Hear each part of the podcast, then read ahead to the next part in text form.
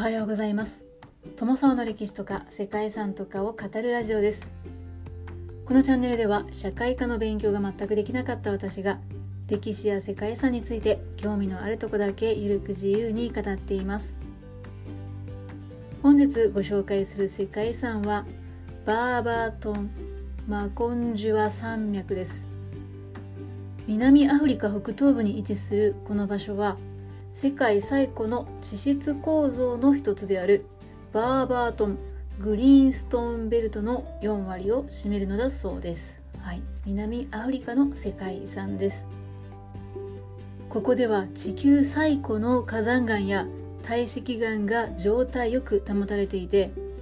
35億年前の死生代からの生命体の存在というのが確認されているそうですまた32億年前に地球のプレート移動のきっかけになったのではという説もある小惑星が衝突した痕跡というのも発見されているそうです。世界遺産としても古代の地殻の得意な痕跡が残されているという点が評価されているわけですがこれらの地質が地球の表面で最もまとまった状態で見られる貴重な場所というのがこの世界遺産なんです。ここは3億6000万年から3億4000万年の間の連続した岩石の状態が観察できて大陸の起源や地球上で最も高温の溶岩の堆積隕石の衝突の繰り返しや無酸素の海や大気など原子単細胞生物が地球上に初めて出現した環境を形成した初期の地球に関する情報の源となっています。はい、少しここまで言い回しが難しくなっていたかなと思うんですけれども解明されているもの自体はまだ部分的なことばかりで今後さらに解明される地球の歴史なんかもあるのかなというところです。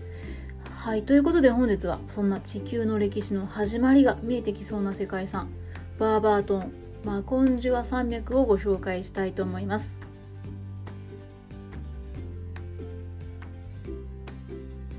この番組はキャラクター辞典ワンタンは妖怪について知りたい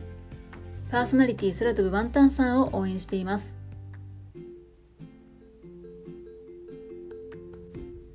バーバートンは南アフリカムプマランガ州の都市です。観光の拠点としても見どころの多い町は19世紀のデカープ渓谷で起こったゴールドラッシュで栄えた場所です。1884年にゴールドラッシュを引き起こしたのはジョージ・バーバーとそのいとこであるフレッドとハリー・バーバーでその後バーバートンの町が設立されました。ということでこのバーバートンの町の名前はジョージ・バーバーにちなんで付けられたそうです。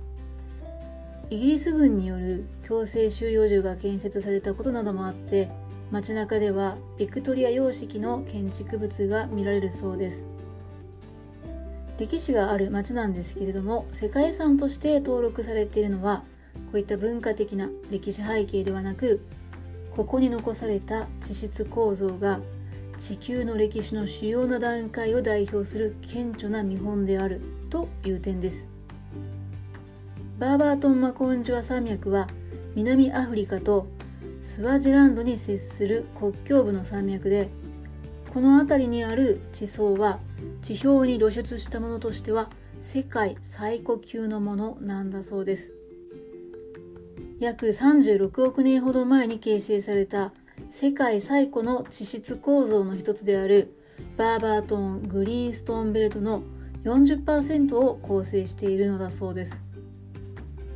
60km ほどの範囲に120の領域をカバーしていて約80%は南アフリカの州であるムプマランガにあって残りは隣接するエスバティーニに位置しています。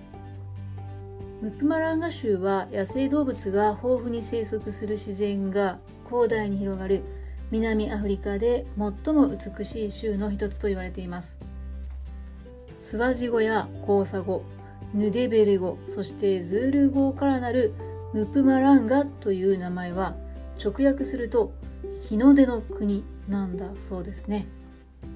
この地域では36億年から32億5000万年前の火山岩である小町アイトと堆積岩が状態よく保存されています。当時は巨大な隕石の衝突が相次いだ後期重爆撃期と呼ばれる時代を終えたばかりで地表の形成が始まったあたりという貴重な時期の地層が残されています。後期重爆撃期というのは一般に41億年から38億年前の時期を指しているそうでこの期間は太陽系の内惑星への小惑星の衝突が高頻度で起こっていたそうです。ちなみに月はこうした衝突の痕跡っていうのが残されたままなんですけれども地球ではプレートの移動や侵食なんかがあったのでクレーターは消失してしまったそうです。また地球上に水が大量に形成されて生命も拡散しているといった時代でシアノバクテリアによる酸素の生成やそれによる大気組成の変化が起きた時期でもあったそうです。バーバートン・マコンジュア山脈で見られる地質は地表の状態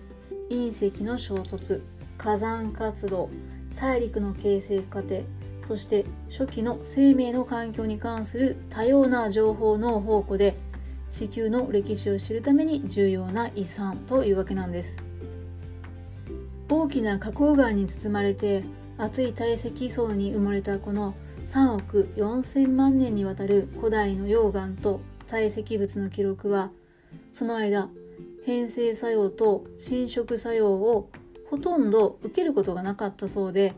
地層や岩石が露出している場所は1世紀以上にわたって集中的に研究されてきました。堆積物には31億年前の最古のバクテリアの化石や最古の光合成プロセスの証拠なども含まれていてオーストラリアとアフリカがある時点では単一の陸海であったことなども証明しているそうです。こうしてバーバートン・マコンジュア山脈では地形形成における重要な進行中の地質学的過程や重要な地形学的または自然地理学的特徴というのが評価されています。また自然保護区が多く存在していて豊かな植物層と動物の多様性も見られます。岩山やなだらかな草原渓谷森林そして多種多様な野生生物というのがこの場所の価値をさらに高めています。この山脈には古代の物質が良好に保存されているので科学者たちは地球上の生命を生み出した初期の地球の環境について十分に観察して分析することができました。そんなバーバートン山地は生命の起源といったニックネームでも呼ばれるそうです。バーバート・マコンジュア山脈は最近では生命の証明とともに100万年前の初期石器時代の遺物もソンギンベロゲームリザーブで発見されたりとか世界的に注目もされているそうです。この山脈には1860年代まで草原を利用して家畜を放牧していた初期の牧畜民が住んでいたことなんかも分かっているそうです。その証拠としてはこの地域に1000年以上前に建てられた城壁に囲まれた村落遺跡というのも数多く残っているんですね。地球誕生の歴史だけではなくて人類の歴史に関する歴史も残されているということのようです。現在は自然遺産としての評価にはなりますがもしかしたらこの文化的な文化遺産の価値というのも評価の対象になる日が来るのかもしれませんね。ということで本日はここまで南アフリカ共和国にあります世界遺産バーバートン・マコンジュア山脈をご紹介しました。最後までご清聴いただきましてありがとうございます。では皆様本日も素敵な一日をお過ごしくださいね。友沢でした。